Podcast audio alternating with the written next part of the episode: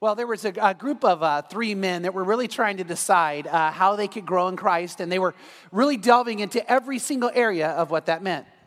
And uh, part of what they did is they made an agreement to set aside a certain amount of money that they would just use in a special dedication and offering to God. And uh, they gathered together on what would be almost the culminating night of this kind of uh, uh, accountability experience. And, and they went into a room, and what had happened? It was a, a fairly uh, not large room, but they had drawn a circle in it as wide as they could make it, which meant just the four corners were left out. And they each were carrying in a briefcase or a backpack, depending on what they choose to put it in, $10,000 in cash. And uh, none of the men were immensely wealthy. 10,000 was a lot of money to them, as it would be to you and I. And so the first man stood there and said, Are you ready? And, and the other two said yes. And he, he grabbed the money and, and he just looked at it. He said, Lord, I, I just want to know what you want to do and I'm going to throw this money up into the air, and whatever comes down in the circle is just committed to you, and whatever goes out into the corners is mine. And he threw the money in the air, and that it floated down, and not one, not one of the bills landed in the corner. And he stood there realizing all of this money now that he had held on to was gone. And, and the other two guys looked at it and they said, Wow. So they gathered up the money, and, and the next man stepped up, and he, he just about to throw it in the air, and he stopped. He said, Lord, I, I I want to say this. I'm going to throw this money in the air. Whatever goes to the corners is yours. And whatever lands in the circle is mine. He threw it up, and just then the air conditioner comes on and blows every bill into the corners. Not one is in the circle. And the third guy's looking, and he's like, Whoa. And they're all kind of like shaken by this. And they gather up the money, and, and the third guy stands there, and he's holding the money. And uh, he's just about to throw it. And he says, Lord, I'm going to throw this money in the air. Whatever stays up is yours, whatever comes down.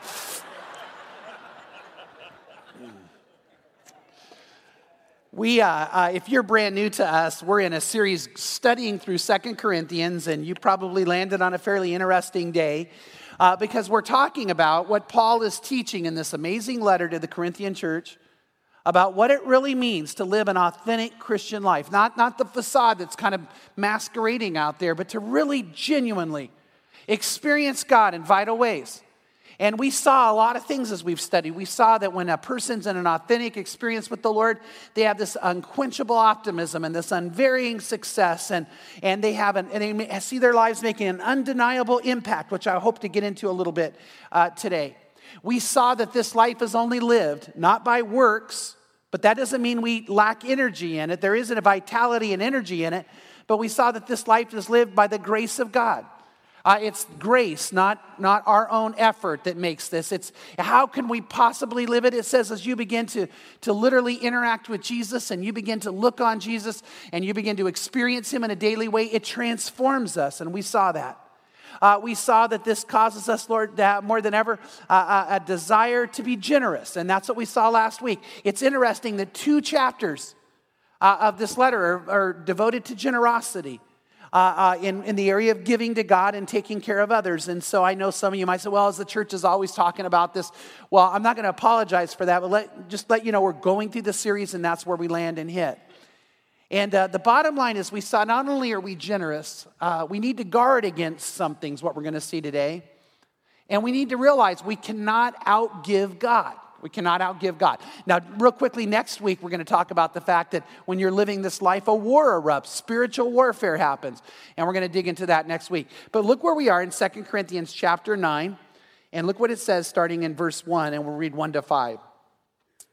Actually, start in chapter 8, verse 24. It goes, Therefore, openly before the churches, show them the proof of your love and our reason for boasting about you. Now, he's talking about you guys are about to take up this gift. You've been saving it aside to give to other churches, to take care of the churches. He says, Now I want you to show the proof of your love. I want it to be something people can't miss. Verse chapter 9, verse 1. For it is superfluous for me to write to you about this ministry to the saints for I know your readiness, of which I boast about in you to the Macedonians, namely that Achaia has been prepared since last year, and your zeal has stirred up most of them. But I have sent the brethren in order that our boasting about you may not be made empty in this case, so that as I was saying, you may be prepared.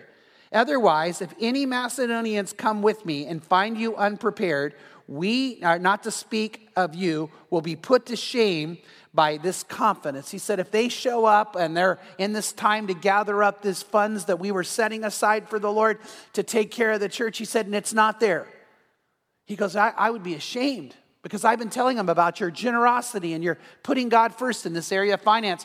And he says, Not only would I be ashamed, you'd be ashamed uh, he says, So I don't want that to happen. In verse 4, he goes, Otherwise, if Macedonians come with me and find you unprepared, we not to speak of you will be put to shame by this confidence. So I thought necessary to urge the brethren that they would go ahead to you and range beforehand your previously promised bountiful gift, so that the same would be ready as a bountiful gift. Now, notice first the end of verse 5 and not affected by covetousness. He said, I, I want to make sure you're giving and putting God first because that's what we really do. That's, that needs to be, and we'll see in a minute from the heart. But I don't want it to be affected by covetousness. But let's talk through what Paul just said. The first thing he says is this in chapter 9, verse 2, it goes, Your zeal stirred up most of them. When a, a, a, gathering of Christians, a family of Christians, is faithful in this area, what happens is it, it creates an example to other people about what it means to live for the Lord, but it stirs up others. It just stirs up others. Uh, about five years ago now, I, Pam and I, we've shared about this over and over, and I probably at times you're going to go, oh, here he goes again. But the Lord really put on our hearts that we had to do something for children who are living in extreme poverty. And it takes so little for us to do something, and we just had to make a difference. And about that time, I had taken over as senior pastor of Christ Church of the Valley, and we were about 50% in attendance that, that Crossroads is today. But uh, I, I, just really felt God moving and saying, you know what, is, is we're pretty taken care of as a church. Are we going to go beyond our walls? Are we going to reach out and do something? And God began to show us where to do that. And it was Nairobi, Kenya. Now, I, I think many of you are aware there's 148 million orphans in the world today. And the vast majority are not living in what we even call an orphanage. They're, they're in extreme situations. But in Nairobi alone, they're, they're estimating between 100 and 300,000 children have no one to care for them, most under the age of five. They're literally wandering the streets. Some of them are teenagers, but it's just tragic. And uh, we said, we've got to do something about this. And I, I began to talk to the church and said, we're, we've got to delve into it. And we've come up with a, we have a, a vision of what we want to do. We have a plan for what we want to do. We're praying for the people, but we've got to kick this off in a big way. And, and a church that's probably about 50%, again, the size we are today, uh, on that Sunday, we had asked people to pray and to set aside certain funds beyond their tithe as an offering to the Lord. And, and we showed up together and we ended up taking up a $107,000 offering to kick that work off. Now, now you got to understand that, that I was concerned that people would take their tithe money and move it over, but we found out it was the opposite. Actually, our offering was higher than it had ever been on that Sunday, beyond the 107,000, and, and beyond what would happen in the next few weeks. It just kept going. It was like the generosity attitude just began to pervade. And that amount of money allowed us to begin to invest in a work in Kenya to those children so that it gave reality to a heartfelt cause. And people got so caught up in it. We had seven people give up their lives here in the United States to go and kick off that work. And by the way, we have a team from here that just was with them. And, and they were a part of another work that we're praying about which one we'll invest in, and I'll talk about that more later. But, but here's the thing I want you to grab hold of is that the whole team from Crossroads who was over there watching nearly 300 children be ministered to now. 300 children taken off the street and put in homes, and over 2,500 people are being guarded against going into lifestyles of being homeless and extreme poverty and not being cared for. And when they were walking around seeing that, I just kept getting emails and text messages saying, You can't believe what God has done. You can't believe the difference it's made. And, and, we, we just began to rejoice in that. Well, the reason I'm talking about this is, is, I had a lot of my friends who are pastors saying, Chuck, don't do this because the minute you do it, uh, it, it, gets to be too big for a church to handle. And, and, and I said, I just think God wants us to have this other centered mindset that looks beyond our own walls. And, and, so what happened is, is that began to cause this kind of incredible uh, uh, uh, mushroom effect, uh, uh, this ripple effect. And what happened is one of my very friends who said to me, I don't don't know if we should do this. His church got so moved by what happened, they jumped in and they begun to start another work and they went beyond what we did. They're ministering to 500 and some children, and, and, and now they've you know, rescued almost 5,000 people out of extreme poverty. And so, two churches just getting together. Now we're watching nearly 10,000 people be taken care of and watched over and, and have those necessities of life we always want them to have. And then another church heard about it and now they're jumping in. And, and what happened is that just a few faithful people said, We're going to do this. And it just skyrocketed. By the way, it was really incredible because about that time, and I'm not sure the exact numbers, I think at CCB we were giving about $50,000 to missions. Well, in four years, we went from about 50,000 to $700,000 going to missions. Uh, you know what? It's because, but we just caught on to what it meant to be generous and to care for others and, and to make that difference. And the more you do that, uh, God says, see, that makes a difference in lives.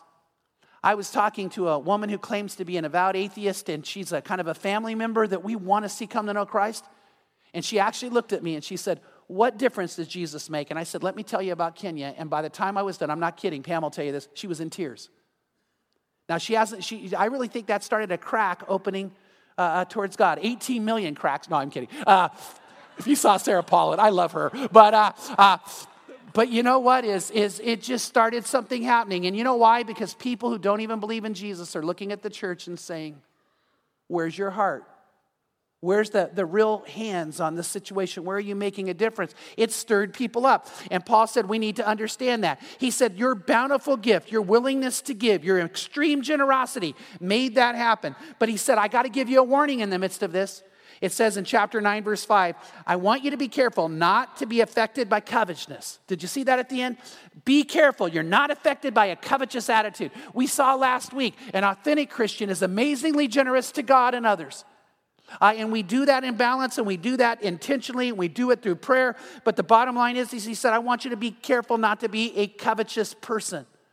I don't know if you heard about the, the three men that were gathered together to literally the deathbed of a man who was very, very wealthy. And uh, he looked at his attorney and he looked at his pastor and he looked at his doctor and he said, You are the three most important people in my life right now. And uh, I, I know I'm going to die. And the doctor said, Yeah, it's not going to be long. And he said, Well, you know what? I, have been trying to decide what to do with my money. And uh, so I've come up with the plan. And, and right next to my bed are three suitcases, and there's $10 million in cash in each suitcase. And I'm going to ask you guys to do this. I've been really thinking, what do I do with my money? I've decided I'm taking it with me. And they, they said, What? He said, I want each one of you to take a suitcase, and when I die, you come to my funeral, you put each of those suitcases in my coffin, and you stand there till it's buried, and I want to just have that money buried with me. They were like, What? He said, I'm firm. Now I'm asking you to do this. So, what happened is that he died, and the day of the funeral came, and they showed up with the three suitcases and stood there, and oh, there, you could just see their, on their faces, they just didn't know what to do with this. And then it came time for them to walk to the coffin, and, and they almost had to shove these cases in. And, and each of them puts their cases in, and they, they seal the coffin up, and they lower it into the ground, and they stand there as the dirt's poured over this dead body and these three suitcases. Well, they get into a limo together to drive away, and as they're driving, the, uh, the pastor says, I, I got to be honest, I, I just got to confess something to you. I couldn't bear I just couldn't bear to put that $10 million in with them with all the needs in the world. So I, I actually took 3 million of it and I gave it to a children's home in a poor country. And, and, you know, I know that wasn't his wishes, but I just couldn't do it, so I only put 7 million in with them. The doctor said, Man, I got to tell you, that makes me feel better because I couldn't bear to do it either. I took 5 million of it and I gave it to a burn section for children who have extreme burn cases, and, and now it's going to make a difference in their lives. I just couldn't bear to do it. And the attorney looked at him and said, I am so disappointed in each of you. I mean, I put in a check for the whole thing.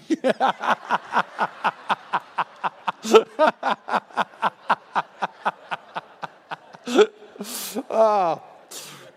Beware of covetousness, he said. I, I, want you to be careful about that. And, and the bottom line is, is, we, we see uh, uh, in our country today an amazing covetous attitude.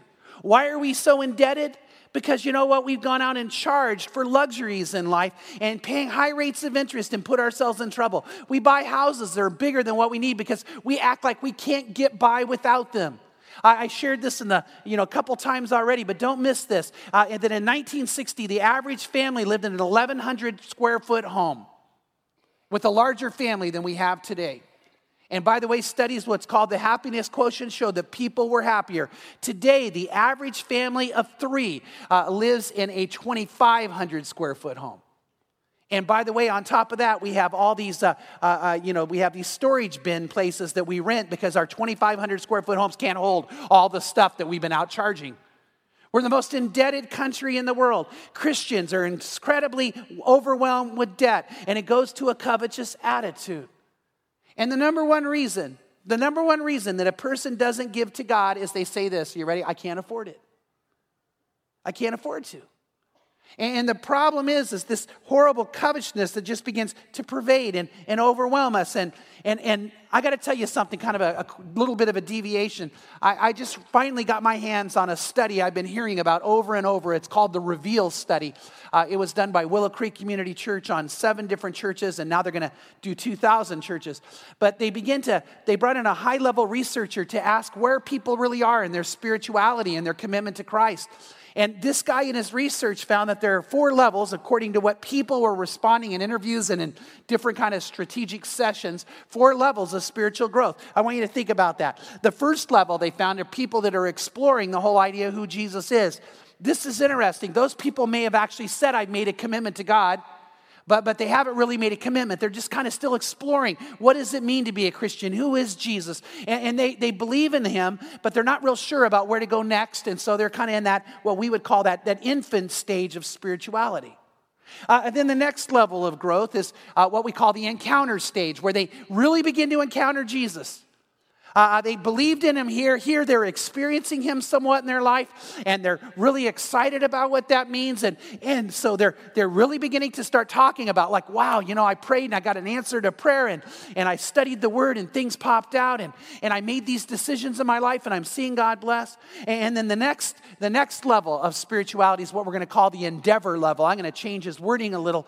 And that's when you say, you know what, encountering the Lord has now made me want to put some energy to that. And so I am making sure that God gets a, a set aside part of my day. I'm making sure that I take my spiritual gift and use it. I, I look for the significant things God wants me to do. And, and that's the, the, the, endeavor stage. And, and, then, then the last stage, according to what they found, is what we call the embracing stage. Now, you ready for this? This is where you embrace all out commitment. This is where you say, you know what? Nothing held back. I want everything about who I am, every area of my life. I just want to be with God. And I, I know I have a father, a dad who loves me. And I want to live in a true relationship that has integrity to it. It's the authentic relationship. And in their studies, they found this categories of people. Uh, uh, this may not get you, but boy, it shocked me. Uh, one of the myths that I had been functioning under was this. One of the myths was the people who lead the most people to Christ. Are you ready? I, I, and I actually said this a few weeks ago, I think, uh, are the brand new Christians. New Christians tend to lead more people. To, you know what? We've always said that for years, and I believed it and I've espoused that. But the study found the opposite. The study found the opposite. The reality is the people who lead the most people to Christ are these people up here. And you know why? Because they have something that other people want. Other people can spot it. They have that undeniable reality. And so the brand new Christians all excited about the Lord, and of course they're sharing. But the ones who have the most effect, the ones who report actually of leading someone across that line of faith and making the difference, are people who come to a place of all out commitment. And others can look at their lives and see that they have something they don't. Uh, uh, and, and they're, they're living this out. Now, now, one of the things the study found, though, is that while most everybody begins this whole exploratory process wanting to get there, and they can even talk about getting there, that certain things stall us, certain things keep us from progressing. And, and, and one of those things, are you ready for this? They called it addictive behavior. Addictive behavior. And as they began to study, they found people saying, I'm dissatisfied with my relationship with God, and I'm not sure about it anymore, and, and I'm not experiencing it the way I want to, even if they started on the progression. And when they found that out and they began to dig into those people's lives, you probably wouldn't be surprised. They found that the reason they're not there is obviously they haven't embraced an all out commitment to God, and usually because there's something in their life they just haven't been willing to let go of or change. So, an addictive behavior that hurts a lot of people is uh, pornography. And it was scary how many people, it was scary how many people who say, Yeah, I, I committed my life to Christ, that's still a, an area I haven't gotten rid of. And, and, and they wouldn't even honestly admit it's addictive, but they would say, I know I'm doing this over and over, and, and I, I know I made a commitment not to. Uh, another area would probably not surprise you would be an alcohol addiction or a drug addiction. Now, you would agree with me that it would be literally impossible to have that be a part of your life and be over here. Now, you ready for this? The biggest area of all uncontrolled spending. Now, we go, oh, that's not an addiction. Oh, yeah, it is. You see, it's an addiction. The fact you can't say no, the fact you can't stop, the fact you can't live on less than what you make. That's a sign of addictive behavior. Uh, uh, our society is, is really in trouble today because so many people overextended because they have an addictive behavior. And, and that keeps people from getting there. Isn't it interesting that thousands of years ago, Paul said, Beware of a covetous attitude. Beware of that that hurts you. Beware of that that enslaves you. The idea that I have to have more to be happy, I have to have more to be happy. And every single one of us know deep down that's not true. You know, if you, you know, I have said this before, if you get a nice car, awesome. You know, that's a good thing. And if it's a fast, really hot car, then we're going to celebrate with you for a little bit. But you know what? Is it really going to make you happier? Uh, uh, I, I, am not putting down this particular brand of car, but if you had asked me a few years ago, what is the one car I would want more than any ever? It's a Hummer 2. I still think they're the coolest car on the road. I really do. Now, some of you don't, and some of you are going, no, I'm an environmentalist, and you know, you, maybe you are. I don't care. I like the car. And, uh, and I'll tell you why I don't have one. I can't afford it. And uh, one day, though, I was standing at Costco getting gas, and I turned around, and a guy pulled up, hopped out of his Hummer. I'm looking at that car, and I'm thinking, man, that's like a man's car and I got my Buick next to it, and it's like dwarfed, and and and I'm looking at this guy, and and he's all excited, you know, kind of almost whistling, and then I look over and I said, "Do you love the car?" And his face dropped. He said, "No," and I go, "Why?" He goes, "I can't afford to keep it filled up." And as I kind of get done filling up my tank, and he's still going and going and going, and and I said, "Is it that bad?" He said, "I had no idea." And what he thought would be such a blessing in his life is an incredible curse because he right now is upside down. He can't afford to sell it. He told me all this. Poured right out. Can't afford to keep it gassed up. Insurance is higher than he thought. And, and he doesn't enjoy the car. Now, some of you could have a Hummer too and enjoy it. And, and that's okay for you if it's within your means. But you catch what? Why did he get in trouble? And this isn't a, a put down. We, let's just get honest. Why did he get in trouble? He bought something he couldn't afford. We call that covetousness. He thought that will make me happy. That's covetousness. Well, I just need, and Paul said, beware of that because he's not, what it saying to these people? If you've read the chapter with me, he's saying, I'm sending people to receive the gift that you are setting aside for God, but the one reason it may not be there is because you're covetous. And that attitude keeps you from being up here. Now, I don't think there's probably very many people in this room today that would say, I am intentionally deciding I don't want to be in an all out commitment to Jesus Christ. And I don't think hard, but you know what? I'd say a lot of you say, I want that. You might not use those words. You'd say, I want to experience the Lord. I want to have Him move in my life. People who were surveyed in this area said, you know what? I really do experience God's presence every single day. As a matter of fact, here was kind of an interesting thing, but difference between this level and this level. This level says, I, I, I, have quality prayer times. This level says, I feel like my day is a constant interaction, communicative discussion with God. I feel like everything I do is embraced with prayer. I feel like that I just sense God's presence and leading and moving and guidance. I, I sense that He, I just start, start talking to Him and He, I feel He's prodding me. The, the, the people who are here, this was kind of exciting, is there's probably, and, and you guys got to guess what the percentage is that came out here? It's probably any of you who knows, it's 20% of people who attend church. That, that kind of makes sense, right? 20% of people who attend church say, you know what, I'm really living what I read in the Bible. I'm not feeling like it's less than. I, am not actually, I'm a little overwhelmed about how incredible it is. About 20% of those who, who show up on a, a Sunday, if we were the typical church, would say that. I hope we're not typical. By the way, uh, Jesus wanted that to be the typical lifestyle, though. But, but it's an all embracing, all encompassing, never letting go. And that's why he says, I want you, don't get caught up, don't get veered off course. And, and Paul says, beware of that. You know, I, I want you to do this.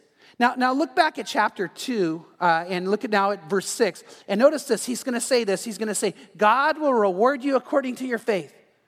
He says, I, I this, we don't want to get un, misunderstand why we give, but he says, I want you to know you cannot outgive God. You, you cannot do more to God than he'll give back to you. And it says in chapter 9, verse 6 this.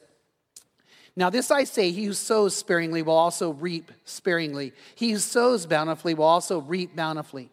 Each one must do just as he has purposed in his heart, not grudgingly or under compulsion, for God loves a cheerful giver.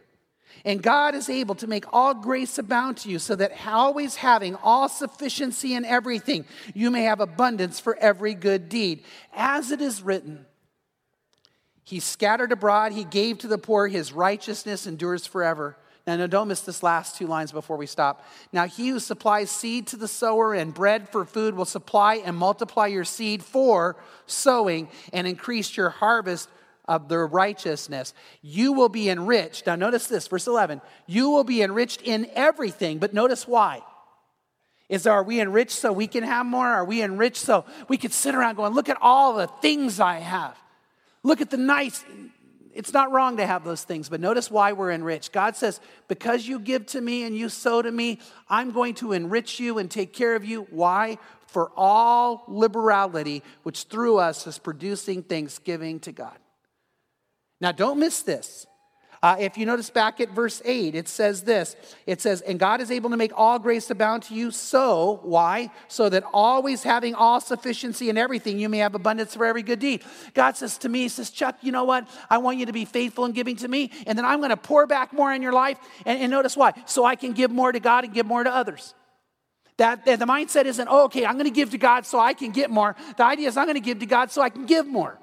Uh, ideas that I want to be able to touch other people's lives. I want to be able to bless other people. I want to be able to offer more to the Lord. And the Lord says, if you get involved in this process, this amazing equation takes place. You can't outgive God. It's just what we need to understand. If you were here last week, we saw what I think is one of the most amazing equations within all of Scripture. It's this it says, in great affliction and overflowing joy, and, abund- and, and desperate poverty equals overflowing generosity. In other words, when people go, well, you know what, when I finally get out of this, then I'll give to God. Well, that's not accurate. God says, you know what, those who are really in tune to me might be having times of great affliction, but there's such a deep joy in knowing me. And even in the midst of deep poverty, there's this overflowing liberality. Now, here's an easier equation He who sows sparingly reaps sparingly, he who sows bountifully reaps bountifully. You know, uh, Pam and I, one time, we, we decided to plant pumpkins, and I planted three pumpkin seeds. So, how many pumpkin vines came up? Two. yeah, I, I, actually got more than that. But you know what? I, I, I wasn't going to get five or 10, right? But you know, the next time we went out there and planted like 25 and arranged them correctly, and you know what? They pretty much all came up and we, we got an overabundance. The, it makes sense. What you plant is what you're going to receive, what you sow is what you're going to reap. It actually says in Galatians 6 if you sow to the flesh, you'll reap corruption. Don't be surprised at that. But if you sow to the Spirit, you reap life. God says, if you sow to me generously, I'll cause you to reap bountifully. And He says, this is what you need to understand. But it needs to be purposed in your heart and needs to be, are you ready for this word? According to your faith. According to your faith.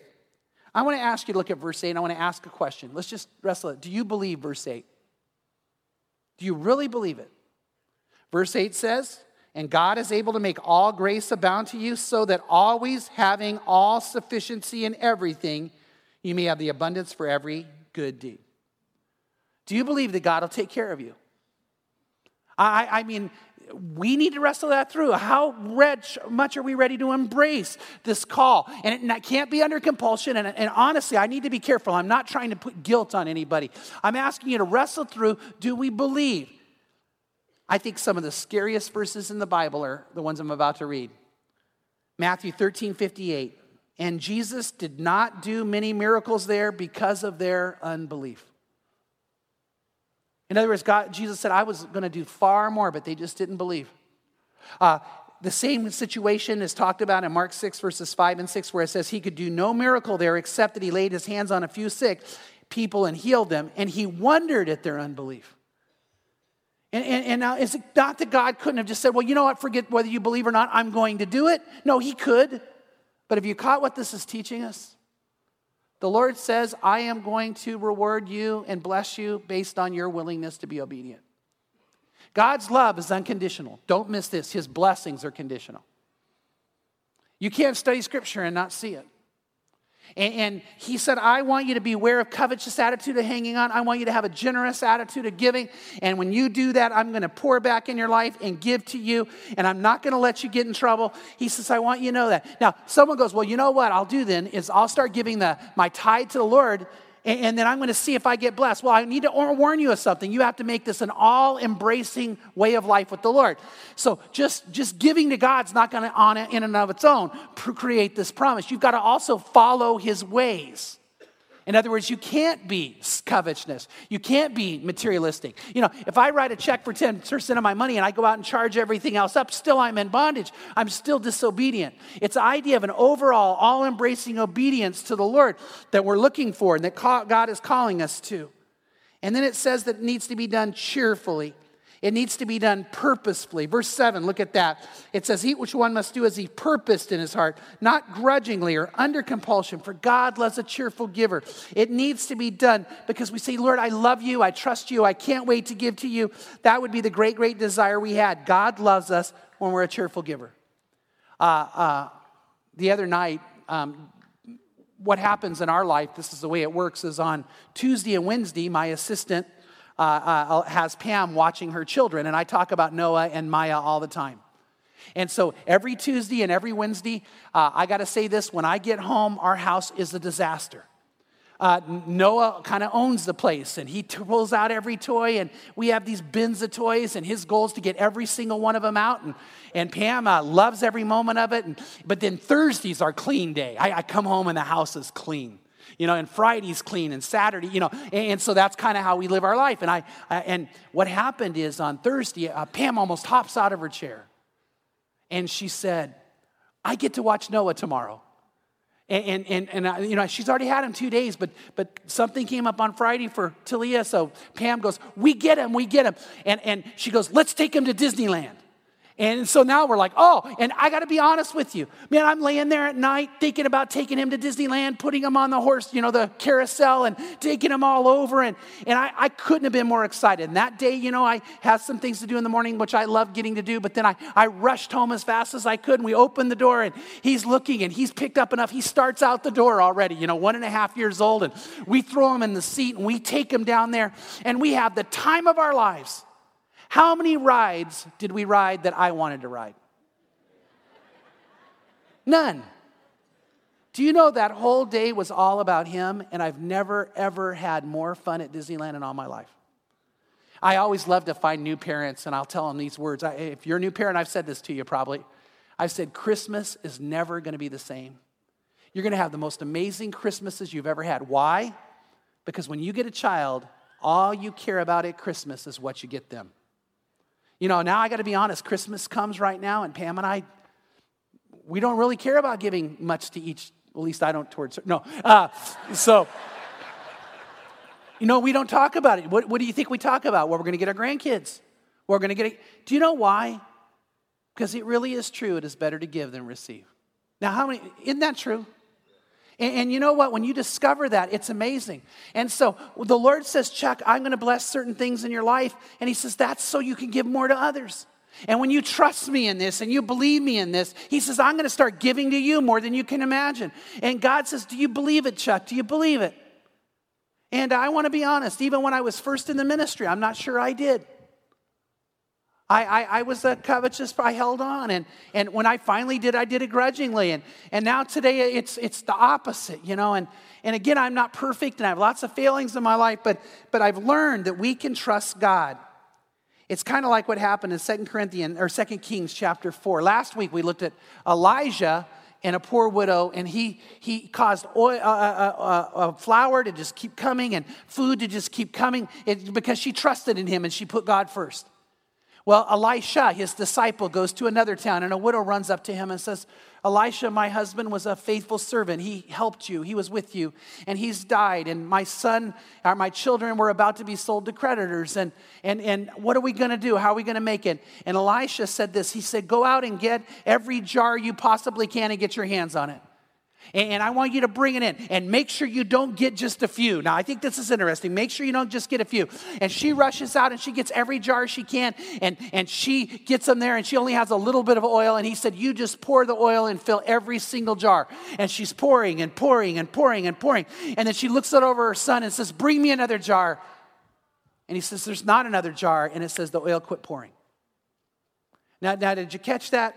God says, I am going to enrich you for all liberality. I am going to do miracles that you can't believe. Now, how much are you going to trust me with this? Because the more you trust me, the more I'm going to pour back. Again, we're not talking about foolishness here. It needs to be done intentionally, it needs to be done purposefully, it needs to be done according to Scripture. Uh, it, it, needs to not be, and even though the emotion of it is the joy, it needs to be not an emotional cause. You know, I, I already know this church well enough, and I mean this in a positive, complimentary way that I really believe if I stood up here and said, We have this amazing need, I think this place would respond. And that's not wrong. But you know what I, am saying now is I hope our response is faith with feelings that follow, not feelings that cause us to be motivated. And, and that's what we're talking about here intentionality, purposeness. And, and that's what the authentic lifestyle calls us to. And, and not letting life destroy us, not letting us say, well, you know, how are we going to make it? Luke chapter 12, verse 25, Jesus says, And which of you by worrying can add a single hour to his lifespan? If you then cannot do a very little thing, why do you worry about other matters? Consider the lilies, how they grow. They neither toil nor spin. But I tell you, even Solomon in all his glory clothed, did not clothe himself like one of these. But if God so clothes the grass in the field, which are alive today and tomorrow is thrown into the furnace, how much more will he clothe you? You men of little faith. And do you not seek what you will eat or what you will drink? And do not keep worrying. For all these things the nations of the world eagerly seek. But your Father knows that you need these things. But seek the kingdom, and these things will be added to you. Do not be afraid, little flock, for your Father has chosen gladly to give you his kingdom. Jesus said, just trust me in this. And Paul says, you know what? The outgrowth of this ministry is an amazing liberality. Again, verse 11. And you will be enriched in everything for all liberality, which is producing a thanksgiving to God. Now, now let's read on and notice what he says here in verse 12. For the ministry of the service is not only fully supplying the needs of the saints, but is an overflowing through many thanksgiving to God. Because the proof of given by this ministry, they will glorify God for your presence to the confession of the gospel of Christ for all the liberality of your con- uh, contribution to them and to all, while they also by prayer on your behalf yearn for you because of the surpassing grace of God in you. Thanks be to God for his indescribable gift. Now, what's this indescribable gift? Did you catch what it is? That we get to give. And all of us who know the Lord, we say, Thank you, God, I get to give. It's a joyous time to do. It's something we, we love, and it's the supplying of the saints. You know, all of us who give, it affects in multiple ways with ripple effects. And God says, I want you to grab a hold of that. And by the way, let me just tell you some places we're going as a church. You know, I think most of you, that we are in the midst of being a key part of starting a literal village in Peru for women who are abused and have nowhere to go.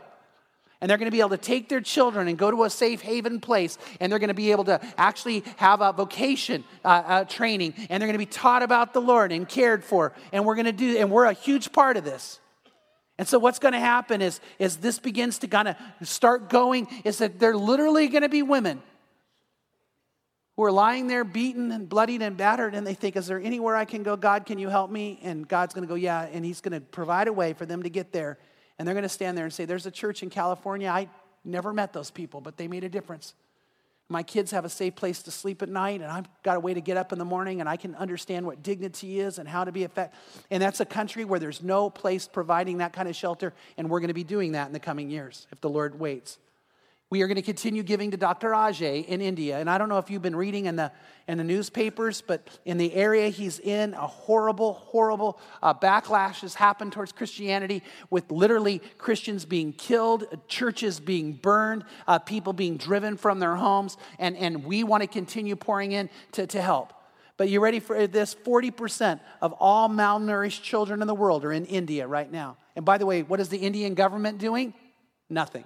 What does Hinduism teach should be done for those children? Nothing. What does God tell us to do? Everything we possibly can, and we're going to.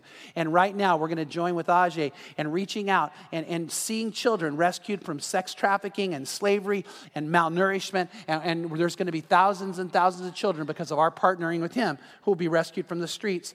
The group coming home from Kenya is going to bring news of which work we join.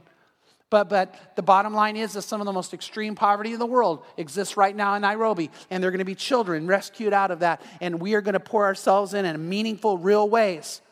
Our special needs ministry is going to get a new boost. And, and, we see not only those kinds of needs happening, we see there's a city called Lake Elsinore near us that we need to reach out to. And, and in the coming year, our goal is to plant a video campus there. And, and so that we can bring the gospel into a church, uh, uh into a community of over 40,000 people. And we're hearing right now that, that people are begging for a church out there. You know, we need to understand that. Is there a vital ministry going on? Well, we're having people begging for it. Matter of fact, Brian Dunn's kind of getting ready to lead out in that work, and he went out and looked at two high schools, both of which right now are open. And one teacher he met started to show him around, and she looked at Brian and said, When are you going to start? And he said, I'm not sure. And she said, Well, when you do, I'm coming. Now, the hunger's there. And we, we need to see ourselves being the kind of light that God wants us to be. Why? Paul said, when we're faithful in this area, it magnifies, uh, in a way, the, the very love of Christ. People can look and see it makes a difference. That's why Jesus said in Matthew 5, verse 16, let your light shine before men in such a way that they may see your good works and glorify your Father who is in heaven. And the more we're faithful in this area, the more we look beyond our walls, the more we begin to reach out. God says, Look what's going to happen. Look how I'm going to uh, uh, cause you to be a part of lives happening. You know, I, I don't, I, I think that what I'm about to say is emotional. So let me just tell you right up front, I think it is. But it doesn't mean it's not true. You see, I, I take very seriously what we do as a church family. And I think you do too. We want to be the church, the family that God wants us to be. And I really believe when I stand before the Lord, He's going to look at me and hold me accountable for how I've led here. And uh, He's going to look at all of us and He's going to say, I was hungry and you fed me. I was thirsty and you gave me something to drink. I was in prison and you visited me. And uh, we're going to say, When, Lord? And He's going to look at you and say, Oh, crossroads. Crossroads, didn't you know that when Arnold went from your midst, prayed over and sent out by you, and went into a prison about a month and a half ago and preached the message, and over 40 prisoners gave their life to me? That Crossroads, you did that. That when, when your team was in Kenya and they found a seventh grade girl who literally was out witnessing and she got so sick she could barely make it, and you made sure she got medical care, you did that. When that woman in Peru was holding her children, wondering if the next time the door opened, she'd be battered and attacked again. And she said, God, please help. Crossroads, you did that. And you might say, Did we? And the answer is, Yeah, we did. We're doing it together. And here's the exciting thing you ready? Any one of us could make a difference, but all of us together, it's going to be an earthquake of compassion. It's going to be an eruption of love. And by the way, we're very, very committed that we don't just do something for a moment. It's not the band aid on the wound. And uh, God's going to say to us, You did it. And I really believe that where we're headed right now, I really believe this. He's going to say, Well done. And we're going to say, God, I, I, had no idea. Sometimes we don't know, but us together, we're, we're getting ready to, to make even bigger differences and bigger differences. And, and we're at a time we can see that happen. But do you know what's going to be the most effective part of all of this? Is when every single one of us are up here. I want to tell you, I have a goal, and I don't think it's an outlandish goal. My goal is 100% of our family is able to stand at this level of spiritual interaction with God and commitment. I, I really do. We, we want to help. If you're down here and exploring, then we want to have you meet God and encounter Him. If you've encountered Him, I want to help you move to that area where you understand the kind of things you need to do to grow. But my plan, my prayer is that before the Lord comes, every single one of us are in this place. Now, is that a place of perfection? Let me be as honest as I can. No. I think when you get here, you realize how imperfect you are. This is why people who get here don't judge. And we go, oh, we go, well, then how is this a higher level? You ready? Because it's a more connected level. It's a more intimate level. It's, it's, it's where you just say, God, you, you are real and you do love me. And, and Lord, now you, I, I look at you and sometimes I'm a man of unclean lips, and God goes, That's okay. I, I knew that the whole time. And I want to cleanse you and help you. Father, some of my thoughts, I just can't believe I think. And, and by the way, here's the difference. When you're up there and you think those thoughts, it's like, okay, Lord, I'm sorry. Right away, you, you know, you're just you and him. He, God's just kind of looking at you and you're like, oh. But you know what he always looks at you with? Eyes of love. And he sees who you can be and he sees what you could do and he sees the life you're made to live. And that's where we all want to be. I want to ask you to think this through. Where are you right now? Are you at a place where you're kind of exploring and wondering, well, how do you cross the line to get here? The answer is prayer. You make a commitment to God. You, you say the words, I'm not holding back. I commit. I'm ready to go. Will you be immediately there? No. It, no, it's a growing process. Some of you are here. How do you get here? Well, you need to start endeavoring, doing some spiritual disciplines and moving forward. But, you know, it also starts by saying, God, I know I need to grow. I, I want to get, and, and people who are here, you